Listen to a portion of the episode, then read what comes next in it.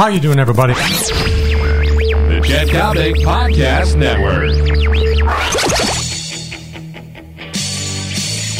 It's only natural for Chicago Bear fans to rave about Brandon Marshall and anticipate as we approach the beginning of Pro Football 2013 that Marshall once again will catch over 100 balls. But the fact of the matter is, I want you to look at a different ball player on the offensive side of the football for Mark Trestman and the Monsters of the Midway.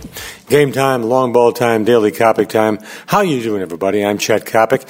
Daily Coppock, of course, is brought your way by my great friend John Coyne and the wonderful people at American Taxi. You've heard me rave about American Taxi for years, Chicago's premier primetime suburban taxi service. Let's talk about Alshon Jeffery. I love his angular build.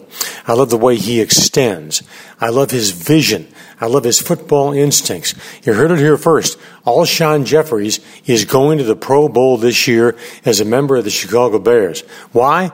Because Alshon Jeffries will have a minimum of 75 catches. He will take an extraordinary amount of pressure off of Brandon Marshall. And by the way, he will give Jay Cutler somebody else to throw to other than Brandon Marshall. And by the way, as for uh, Jay Cutler, Jay, I wonder what's going through your mind right now can't really be any negative thoughts. I mean, when you get right down to it, the Bears are stuck with you. Hey, even if you go seven and nine, eight and eight this year, what other quarterback options do the Bears have? At worst, they'll have to franchise you for the 2014 season. But back to the point at hand.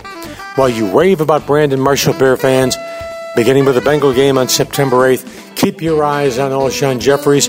Why? Because Alshon Jeffries is Pro Bowl bound.